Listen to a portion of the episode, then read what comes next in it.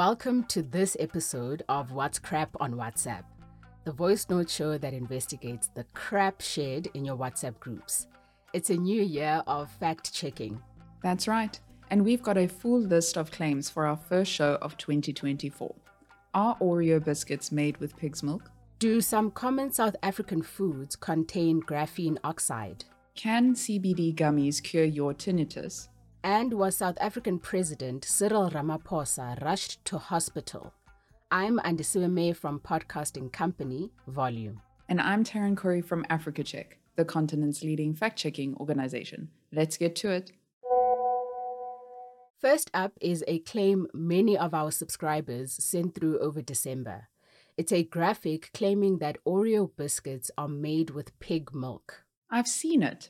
The text on the graphic reads, "Warning, the company that manufactured this biscuit called Oreo proved that these biscuits are forbidden for Muslims because they are made from pork milk." The popular biscuit brand was founded in the U S in nineteen twelve. Oreo is known for its adverts that teach biscuit lovers to twist, lick, and dunk their cookies. By saying that Oreo cookies are made from pig's milk and are not suitable for Muslims, the graphic suggests that they are not halal. Halal means lawful or permitted in Arabic and refers to any object or act that is sanctioned by Islamic law. It is most commonly used to refer to food. For example, the meat and all byproducts of pigs are restricted under Islamic law and are not considered halal. So if Oreos contained pig milk, they would be haram, the opposite of halal. But the claim is not true. Oreo's U K website says the biscuit's composition or production process does not make them unsuitable for Muslim diet.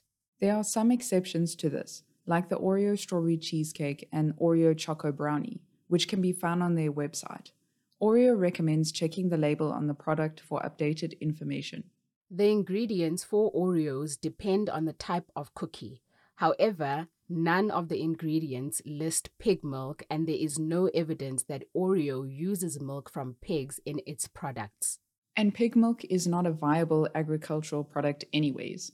Some of the reasons include that they are more difficult to milk and produce less milk than a cow. twenty twenty-four's first claim is crap.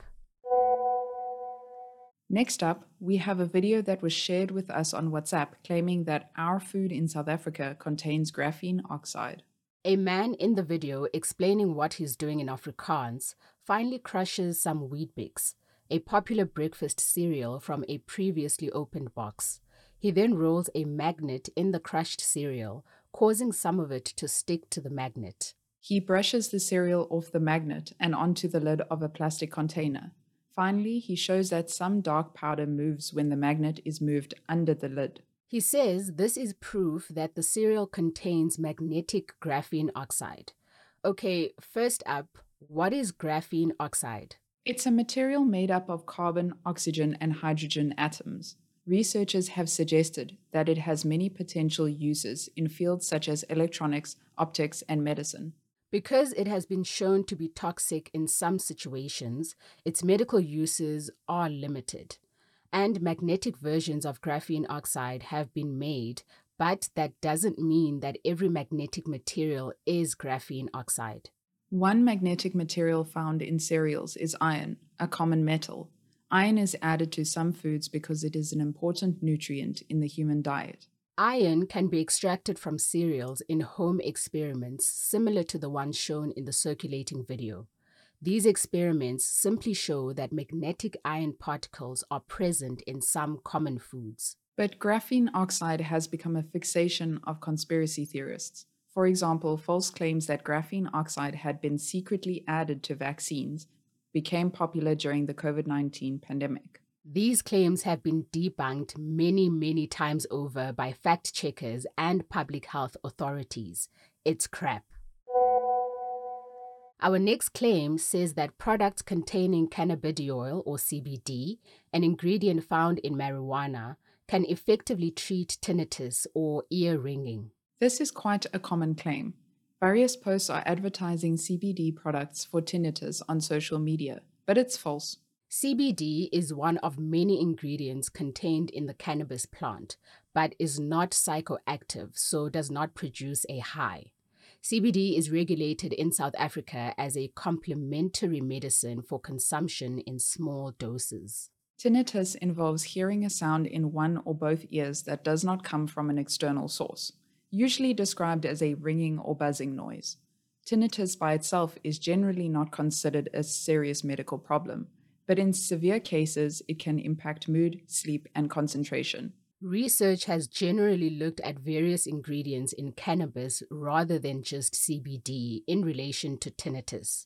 In a recent survey, a small sample of people reported that cannabis helped their tinnitus. But other studies have found mixed results, with some suggesting cannabis might even be linked to developing tinnitus or making it worse. The use of C B D in treating tinnitus is therefore not supported by scientific evidence. As always, steer clear of supplements making promises that sound too good to be true.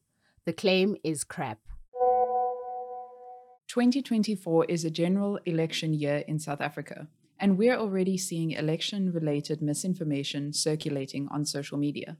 That's right. In January, rumors spread that South African President Cyril Ramaphosa had been rushed to hospital. This was the day before South Africa's ruling party, the African National Congress, or A N C, celebrated its one hundred twelfth anniversary. But the claim is not true. An X account apparently belonging to opposition party leader Julius Malema posted a photo of the president on the seventh of January with the caption, "Cyril was clearly not well before he collapsed earlier this morning. We wish him well." Malema is the leader of the Economic Freedom Fighters, or the E F F. But this is not Malema's official account. It replicates his real account using the same name, profile photo, and bio, except for one word. The fake account reads, "Not the Commander-in-Chief of the Economic Freedom Fighters." The rumors spread after Ramaphosa was reportedly absent from some of the activities at a gathering, but the presidency was quick to respond to the claims about the president's health.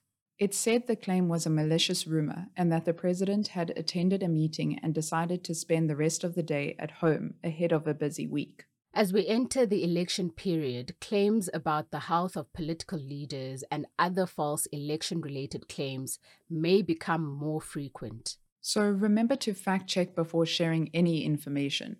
You can also send election claims to our WhatsApp line, and we'll try to debunk them. That's all the time we have for today. Now you know what's crap and what's not. Your friends and family can sign up for our show over WhatsApp.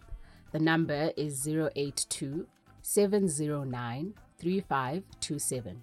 Make sure to save us as a contact in your phone and send us a message. You can find the show wherever you get your podcasts, from Apple to Spotify.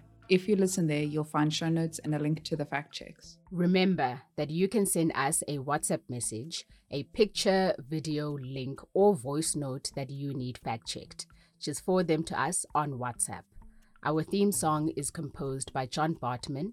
I'm Andiswa May. And I'm Taryn Khoury. Bye for now.